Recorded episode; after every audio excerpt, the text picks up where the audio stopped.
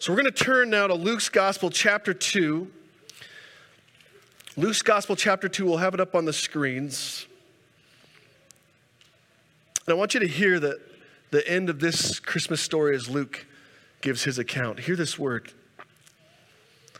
When the angels went away from them into heaven, the shepherds said to one another, Let us go over to Bethlehem and see this thing that has happened which the Lord has made known to us. And they went with haste, and they found Mary and Joseph and the baby lying in a manger. When they saw it, they made known the saying that had been told to them concerning this child.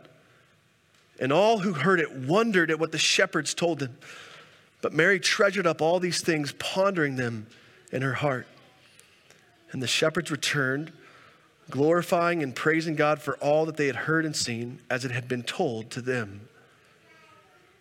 Pray with me, will you?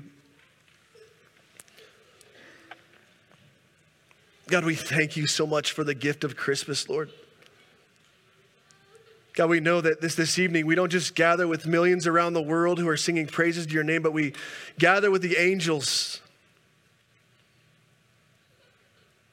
Lord, and so we ask that as we hear from your word tonight and we, we, we think about this story again, let, that you would make it fall afresh on us. God, we just pray that you would take all the, the distractions of this moment away, Lord, and for the next few minutes, would you help us to just consider what it is to have Emmanuel, God, with us, Lord. In Jesus' name, all God's people said, Amen.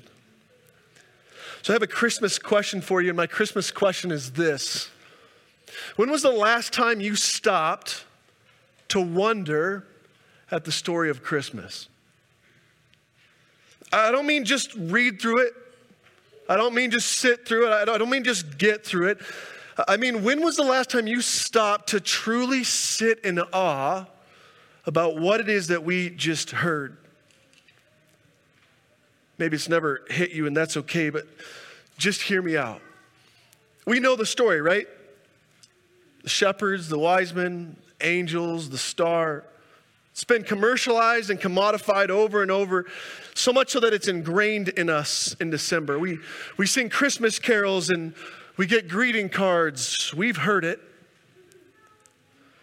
But last night I was sitting in front of our Christmas tree at my house. Everyone's gone to bed, the lights are out, and the, the tree's aglow. And I opened up this story again. And About halfway through, I thought, man, what would it be like to read that for the first time?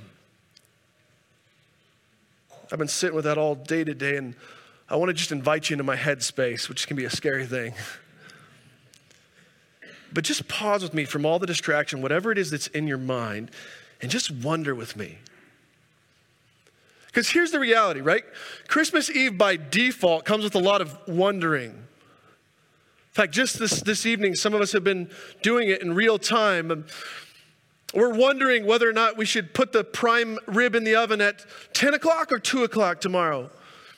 Or we're wondering if we got the right gift for that loved one. Maybe we're wondering if we're, we're ever going to get everything done before midnight tonight. I want to invite you to wonder about something a bit different. Just sit with this for a minute.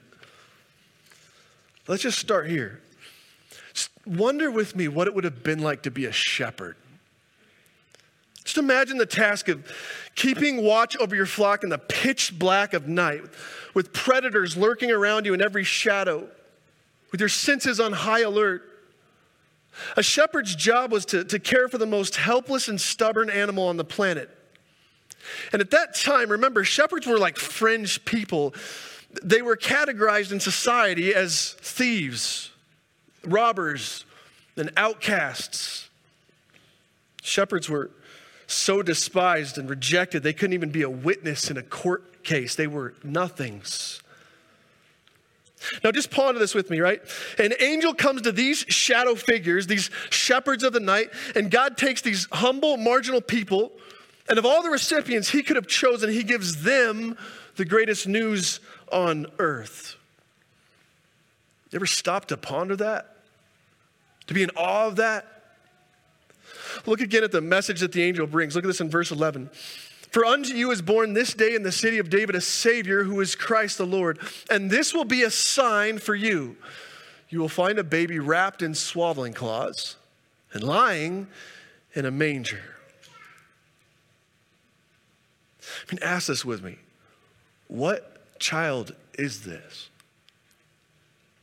This angel of the Lord is hovering in the glory of God, and he tells these shepherds, This will be your sign. In other words, this is who you should go look for. Go and search for a baby. You'll find him wrapped in swaddling cloths and lying in a manger. Now, here's my thought a sign communicates something, right? A sign conveys meaning beyond itself. You agree? If you have a fever, it's a sign that you're sick. Right? If you come to a stop sign in the middle of the road, that's a sign that there's a crossroads before you.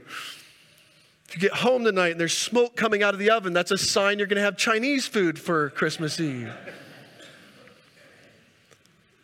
So we should ask then, what does this sign given by this angel teach us about who Jesus is? See, there, there are three very specific things about this sign. First, we know it's going to be a child.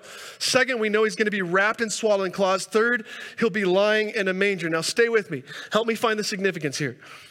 Two of those signs are so ordinary that every child in Bethlehem would have fit the description, right?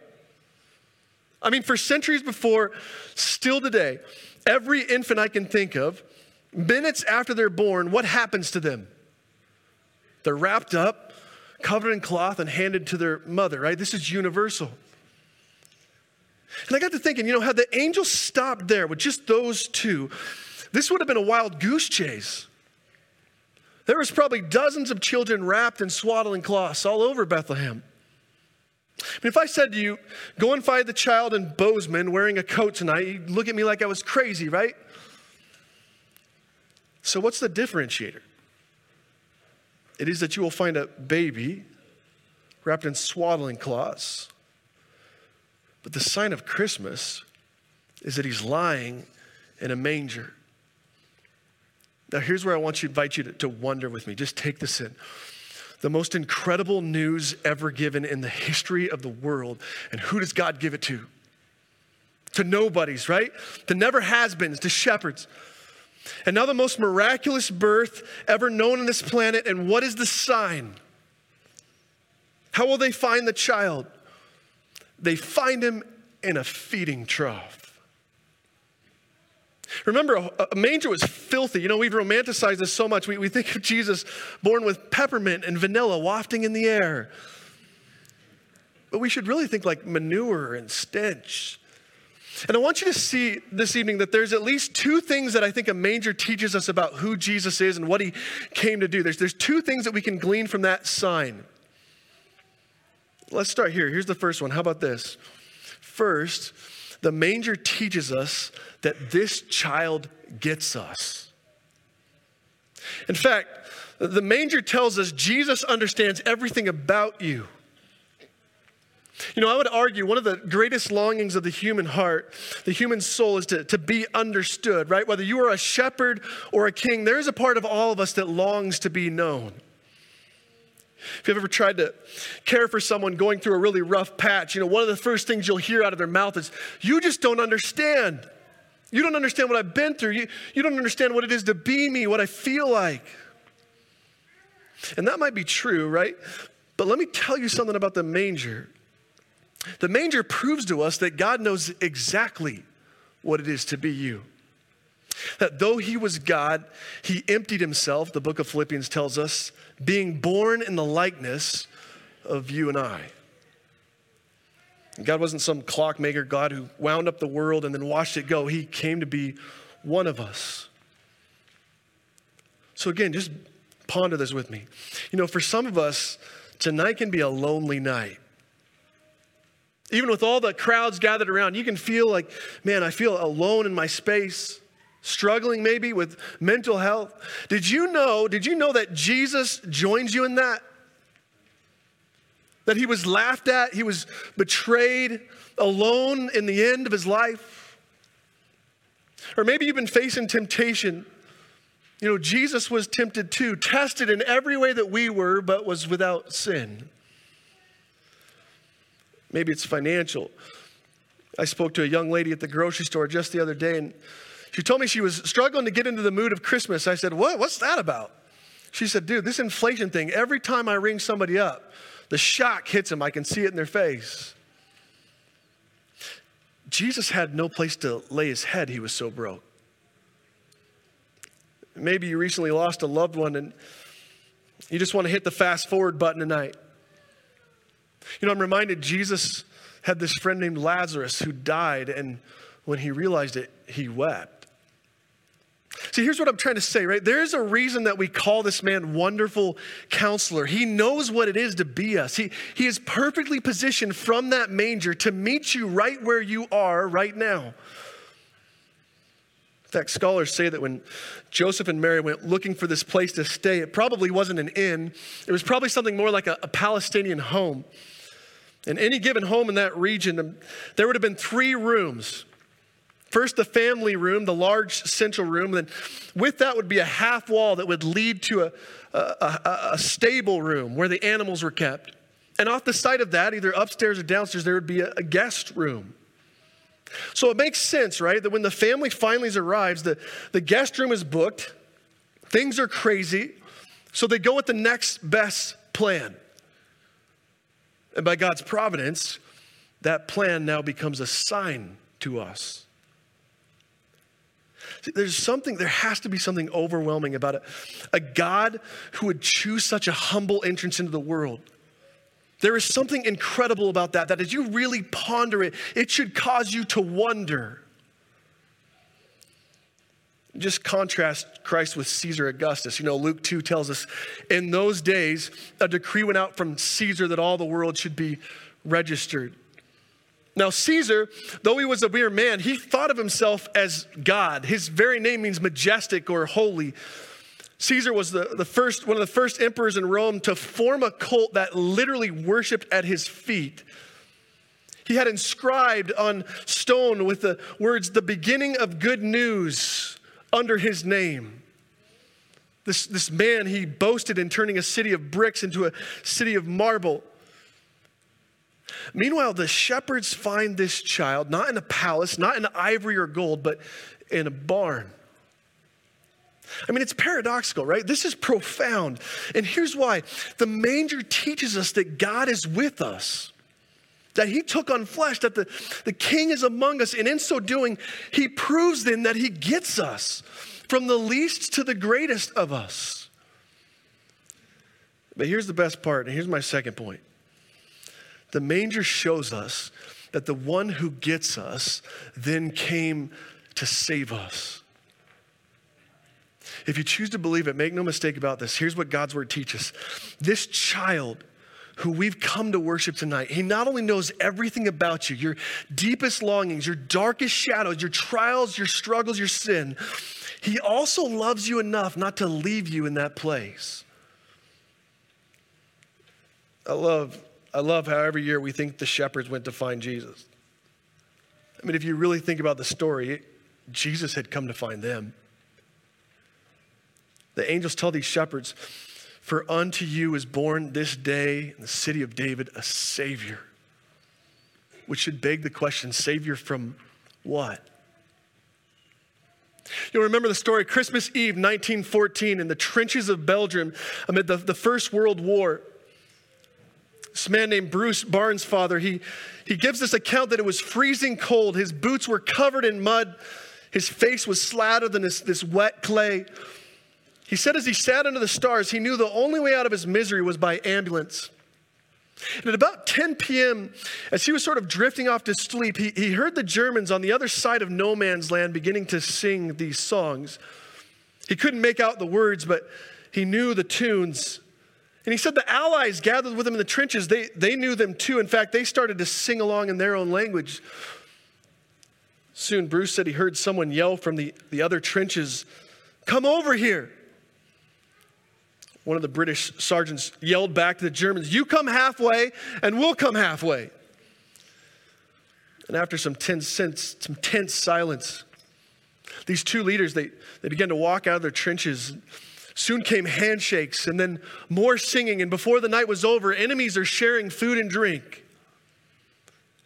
I mean, ask it with me. What child is this Who is this Savior who can take hatred and turn it into acts of kindness? Who, who is this man who takes enemies and brings them to be- together in the midst of battle? See, and here's what we should marvel at, right? That kind of reconciliation began in a manger. See, the birth of Christ points us to this fact that Jesus came to reconcile the world, not just to each other, but ultimately to himself. We were enemies of the Lord, the Bible tells us, lost in our sin. The manger came to change that. See, that's the wonder of Christmas.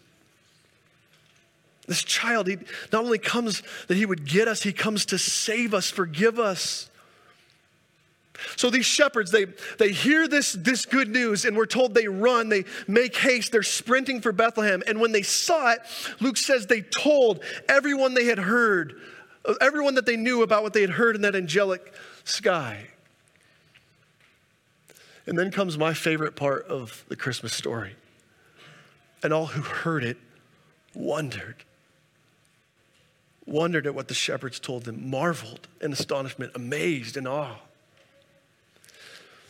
this boy laying in this humble straw, he leads us to wonder, to praise, to worship, to give him glory. And I want you to know if you've never been in that place before, tonight, by God's very own word, Jesus invites you there. See, the sign of the manger is pointless, it is meaningless without the cross. And so here's my challenge to you is as you hold that, that Christmas candle in the air, make it a statement of faith. And as you see all the light spread in the room, the light shining in the darkness, remember this.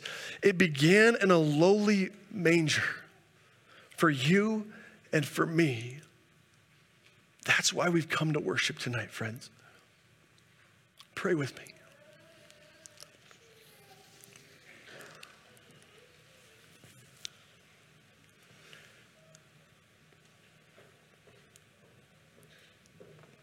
God, may we never lose sight of your wonder. Lord, we pray, would you forgive us when we've made this story just a, another repetitive tradition? God, and would you help us to, to remember tonight what it is that you came, Almighty, everlasting God, down in a lowly manger. God, would you keep us mindful that that you are with us by that Son, that you get us, that you know us, Lord. But more than anything, would you help us to understand what it is that you came to save us? So, Lord, we thank you. We thank you for the gift of Christmas. Lord, we thank you for what we've come to celebrate tonight. And God, we pray as we leave this place that we would be changed, not just in this moment, Lord, but for our entire lives. In Jesus' name we pray. Amen.